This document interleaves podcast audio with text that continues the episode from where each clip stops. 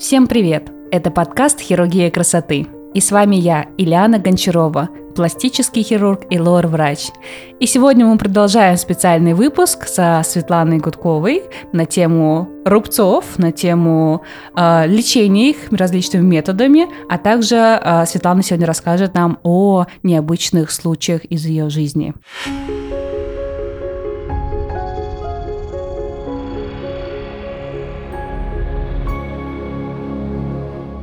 Привет, Свет.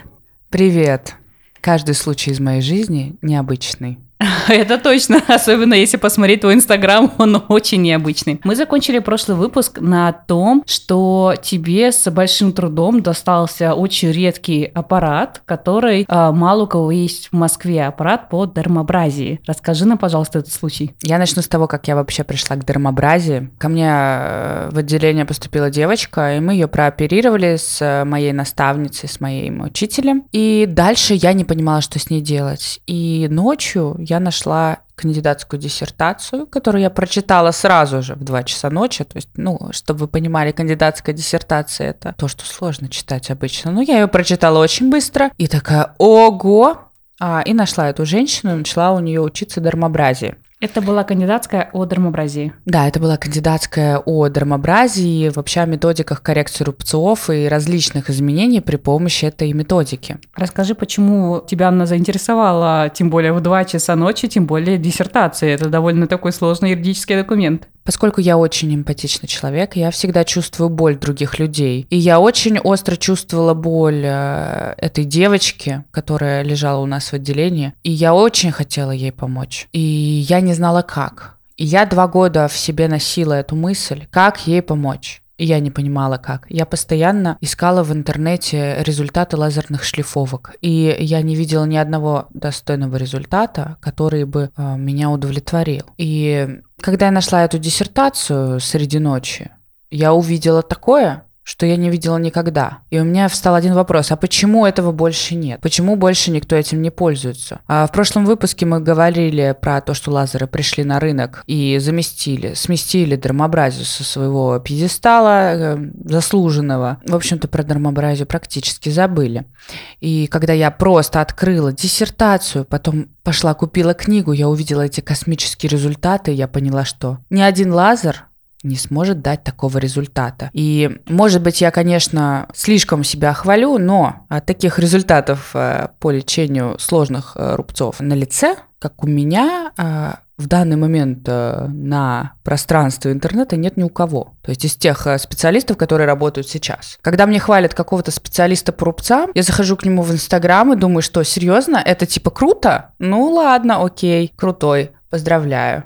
Зайдите ко мне на страницу и посмотрите. Там действительно на странице у Светланы потрясающая работа по рубцам. Это просто небо и земля до лечения и после. Свет, но я так понимаю, что это не только дермобразие, то есть это полностью комплексный твой подход, индивидуальные как методики. Есть и только дермобразие. Угу. Есть и реконструктивная операция. Есть и пластические операции. То есть, ну, у меня довольно широкий, широкое поле для деятельности. То есть я челюстно-лицевой хирург, я реконструктивный декоративный хирург, я пластический хирург. Я делаю очень много, и мне все это нравится. И лечение рубцов, это, можно сказать, э, не то, что хобби, это вот э, это для моей души чтобы мне помогать людям, чтобы я а, видела, как меняется их жизнь и получала эти результаты и помогала, потому что на самом деле очень важно в нашей жизни помогать людям. А. Я с тобой абсолютно согласна, да, вернемся к нашим двум часам ночи, вот ты читаешь диссертацию, понимаешь, что драмообразие это круто, и почему до сих пор это не делают, и что происходит дальше? Дальше я покупаю книгу, нахожу эту женщину, она говорит, тебе нужно купить аппарат. А, нет, она ничего не говорит. Она не очень хочет меня учить.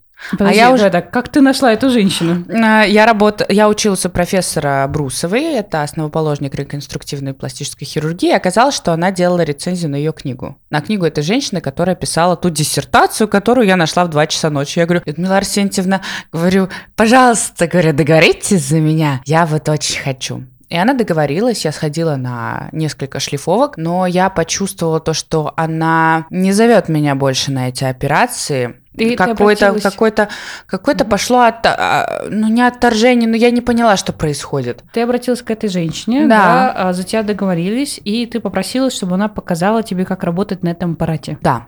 И я посмотрела, но я поняла, что она никогда не даст мне этот аппарат в руку, Мгм. и что я просто смотрю, и все. А почему, как ты считаешь? А я считаю, что это очень сложный аппарат, у которого есть свой хозяин. И пройдя вот этот путь дермобразии, о котором я расскажу далее, я бы тоже в чужую руку свой аппарат никому бы не дала никогда. То есть это такая методика, которая может и навредить э, в неопытных руках. Да, а, но знаете, как у каждой машины есть свой хозяин. И не стоит давать свой роскошный автомобиль а, другому человеку, потому что он по-другому делает, и машина может сломаться. Вот тут тоже подход. У каждого оборудования есть свой хозяин. Но когда ты э, ходила на эти операции, ты тогда этого еще не знала, и я думаю, что обижалась. Да, я очень расстроилась, что мне не дадут. Я думала, сейчас я приду, сейчас я как всех отшлифую, я все сделаю. Ну, я же человек-максималист. Я начала оперировать в 24 года. Я сделала свою первую самостоятельную операцию, которая именно была документально зафиксирована. То есть в протоколе операции я стала оперирующим хирургом. Мне было 24 года. Вот, поэтому я такая максималистка, да я все могу, я все, у меня все получится. И вот я столкнулась э, вот с такими трудностями. Потом а, вот эта девочка, да, а, из-за которой я думала два года, почему я вообще нашла эту методику. У нее очень большой был рубец, она в 6 месяцев, значит, приложилась лицом к электрической плите, и у нее а, очень серьезная была деформация и губ, и щеки. Это был твой пациент? Это была пациентка моей наставницы Маши Ивановой, Марии Дмитриевны, вот, которая меня учила, которая мне помогала во всем и поддерживала, и до сих пор это делает. И в этот момент ты еще ходила на смотрительные операции по дермобразии. Это уже было спустя два года. Ага, спустя То есть два прошло года. два года, я нашла эту методику, я увидела результаты, я пошла учиться к этой женщине. Мгм.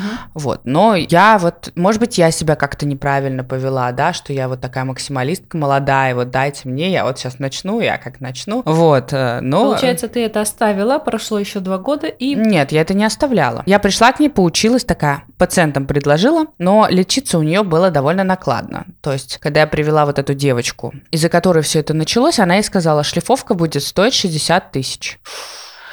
И я понимала в тот момент, что девочка, ну, и семья девочки не может себе этого позволить. И я говорю, давайте как-то что-то сделаем. Говорю, ну не все же люди могут э, позволить себе потратить такую сумму. Ну, действительно, девочка Конечно. там не из Москвы, и у нее есть определенные, ну, там, финансовые сложности, как и у всех людей, в принципе, но именно вот у нее были действительно серьезные финансовые сложности, она не могла оплатить. То есть можно было бы придумать что-то с фондами и так далее, но это все сложно, и это время. А девочка уже лежала в тот момент у меня в отделении в стационаре, где я работала. А я прихожу к профессору и говорю, Людмила Арсентьевна, она не хочет бесплатно делать, говорю. Что-то надо сделать. Она говорит, так, это профессор, основоположник реконструктивной пластической хирургии в Советском Союзе, мой учитель. Она говорит, Чё мы, без нее не справимся, что ли? Справимся, пошли. У меня не было в тот момент этого аппарата, мы подобрали фрезы, и мы сделали эту шлифовку. на вот. другом аппарате.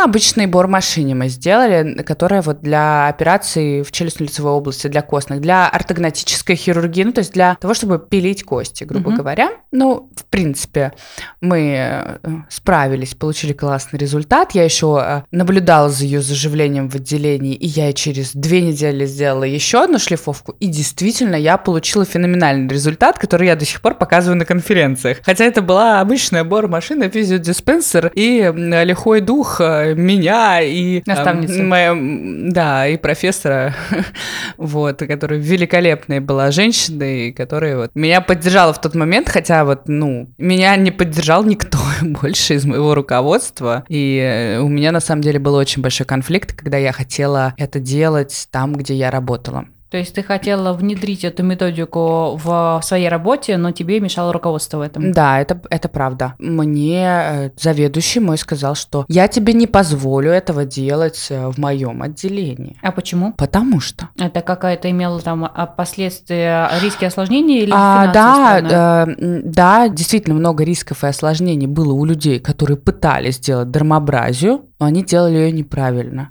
Подожди, ну мы сейчас говорим про бормашину. То есть ты пыталась внедрить э, шлифовку на бормашине или на дермоабразии? А, я предлагала руководству э, рассмотреть вопрос о том, чтобы купить аппарат. Ага, я тебя Вот. поняла. И чтобы мы внедрили эту методику, потому что действительно у нас было очень много пациентов с рубцовыми деформациями в отделении, а работала я в детском отделении. Вот. И я встретила очень большое сопротивление со стороны руководства. И, в общем-то, на этой почве впоследствии я и уволилась из всего прекрасного места, которое мне дало очень много. К сожалению, мне пришлось оттуда уйти, потому что я очень хотела делать эту дермобразию, вот, и, а когда я что-то хочу, я готова на все, даже на увольнение. В общем, ты понимала, что эта процедура дает колоссальные результаты, которые не дает ни одна другая, и стремилась а, помогать людям и добиваться этих результатов, даже несмотря на то, что твое руководство не согласно было с тобой. Да, я говорю, вы не согласны, но я буду. Так, но Если я тебя- считаю это правильным, то я это буду делать. Если я хочу это делать, то я буду делать. А мне 25-26 лет, а я такая прихожу и заведующему говорю, если хочу, то буду. Ну, Ага. понимаете, как это выглядит э, со стороны руководства. Ну, ты вообще кто такая, чтобы э, Я вот так себя вести? Прям вижу пыл молодого врача, который стремится помогать людям в сложных ситуациях и прокладывать э, новые технологии, которые не воспринимает э, старая школа и старая профессура. Это не новые технологии, это старые технологии. Старые, Вот. но, видимо, хорошо забытые. раз Да, это все новое, хорошо забытое старое. Вот. И, в общем-то, через там, не знаю, год, наверное, может быть, э, полтора я уволилась. Ну, то есть я отработала еще. И я там параллельно ходила учиться, смотрела на эти операции, ну, там несколько штук я сходила, и эта мысль, в общем-то, у меня в голове подвисла, вот, но вот я сделала там одну-две шлифовки вот в стационаре, где я работала, и, в общем-то, все, потому что, ну, как-то вот мешали мне, вот правда, очень сильно, и меня, в общем-то, я не знаю, Бог увел из этого места, и все-таки я стала заниматься, и сделала я не знаю сколько сотен этих э, дермобразий в своей профессиональной деятельности. Ты ушла в какую-то другую клинику, где есть Нет, аппарат? я ушла в пустоту. А, Я ушла в пустоту, я поступила во вторую ординатуру по пластической хирургии и начала работать просто в частной клинике э, главным врачом и руководила процессами клиники, которые там происходят. Это ну, больше организационные моменты. Вот, и в один прекрасный вечер или ночь, ну, у меня все начинается ночью, всегда в жизни, а я нахожу объявление на Авито, которое год назад было просрочено, с аппаратом по дермообразии. Я такая, у меня просто начинается истерика, я бегу по квартире, говорю, он был, почему я его не увидела? А я вот реально несколько лет постоянно проверяла интернет, постоянно проверяла Авито. Я нашла завод в Германии, у которого сменилось название, и пыталась там купить этот аппарат. Его там уже не производили. То есть я это просто Шерлок Холмс. Я пыталась найти этот аппарат везде. А я пыталась, я знала, знаю мужчину, у которого есть этот аппарат. Ну, конечно, он мне его не продал и хотел 70% каждой шлифовки, чтобы он мне давал свой аппарат. Вот Просто настолько. для понимания, сколько стоит этот аппарат, если покупать вот э, официально у поставщиков или вот, ну, примерно. Уже э, его нельзя купить. Хорошо. По- Поэтому и Сколько он стоил раньше? Смотри, я когда сконтактировала с заводом в Германии, мне предложили его купить за полмиллиона без половины составных частей. Ага. Так, а Вот. тот мужчина, который тебе хотел его продать за 70%? Он не хотел, он не хотел его продать, А. он хотел его сдавать в аренду, чтобы у него был пассивный доход. Мгм. Он вообще анестезиолог. Мгм. Вот, то есть тот еще хитрец, э, нет бы отдать аппарат человеку, который будет действительно им работать, или там продать, и- или Ну, 70% просить это весьма-весьма довольно-таки жадно. То есть большую часть дохода ты отдаешь э, за владение этим аппаратом. Зачем тогда он нужен? Он думал, что он сможет кого-то найти и э, зарабатывать с этого, но это была не я. То есть э, стоимость аппарата примерно полмиллиона без половины составляющих, значит, со составляющими это где-то 1700 примерно. Если так вот взять, то, наверное, да. Но Так. уже, уже даже этих э, составляющих э, не купить, потому что в Германии, там, чтобы э, мне вообще что-то понять, они там поднимали архивы, поднимали чертежи, они говорят, ну мы можем теоретически попробовать, но уже тот человек, который это производил, он, уже- он же умер. Я такая, блин. То Вот. есть вы в мире, получается, его почти нигде не производят. Да его вообще больше не производят. Хорошо, ты нашла объявление на Авито. А, я нашла объявление на Авито год назад, которое было просрочено. Я захожу в аккаунт, я вижу просто имя мужчины, будем звать его Николай. Мгм. Ну, имя изменено в целях конфиденциальности. Значит, Николай выставил а, этот аппарат год назад. Я не знаю, как я могла его пропустить, потому что я действительно регулярно мониторила все объявления, связанные с этим на Авито. И вообще везде. Я такая, «Мгм. Николай, ни телефона, Ничего. Ладно, что еще продавал Николай? Вижу, Николай там продавал. Тоже какое-то медицинское оборудование. И вижу, лестницу продавал. Лестницу, такую винтовую большую лестницу из клиники. Такая, думаю, так, по этой лестнице можно найти полюбас клинику. Вот это Шерлок Холмс. А я беру эту лестницу, значит, которую он продавал год назад. Видимо, ну, то есть Картинку я, я, да, картинку. Я, я поняла, что, видимо, человек, а, владелец клиники, а, закрыл клинику и распродавал свое оборудование. И заодно вот этот вот аппарат для дермоабразии. И Я, значит, а, беру эту лестницу, вставляю ее в Яндекс поиск по картинкам. И нахожу эту клинику, и нахожу его, соответственно, фамилию, и пишу, а, и нахожу его и в Инстаграме, пишу, здравствуйте, а вот вы продавали назад год, год назад на Авито аппарат по дермоабразии, вот э, я бы хотела его купить. Он говорит, ну, на следующей неделе я вернусь из отпуска, э, мы с вами встретимся и э, продадим. Ой, типа, и поговорим. Или созвонимся. В общем, мы созвонились, а он мне назвал стоимость, вот. И я такая, ну, окей. Подожди, я просто подведу небольшой итог истории. Ты нашла на Авито чувака, который продает год, продавал год назад этот аппарат, нашла, что он продает какую-то лестницу, нашла по картинке в Яндексе, что за клиника с этой лестницей, в этой клинике нашла его имя, фамилию, и по имя, фамилии нашла его в Инстаграм. Да, все правильно. Офигеть. Так, наши, пожалуйста, КГБшники, кто прослушивает этот выпуск, учитесь. Возьмите меня на работу. Ну, я понимала, что э, внешность у меня очень миловидная, и мне надо притвориться, что я вообще ничего не умею, что я ничего не знаю, и я не знаю и не представляю даже. Сколько он может стоить? э, Да, сколько он может стоить, и сколько можно процедур на этом аппарате сделать, и какому количеству людей помочь. А я, значит, беру с собой маму, и мы с мамой идем. Значит, я взяла деньги, мы с мамой идем такие, приходим, и я такая, ну, у меня очень миловидная внешность, я не выгляжу на свой возраст, и... э, Да, просто поясню для наших слушателей, что Светлана действительно выглядит в разы а, моложе своего возраста, и при должном, возможно, одежде и прическе можно ее принять за студентку университета. Я думаю, и на, этом ты играла. Да, конечно. Я прихожу и говорю, здравствуйте.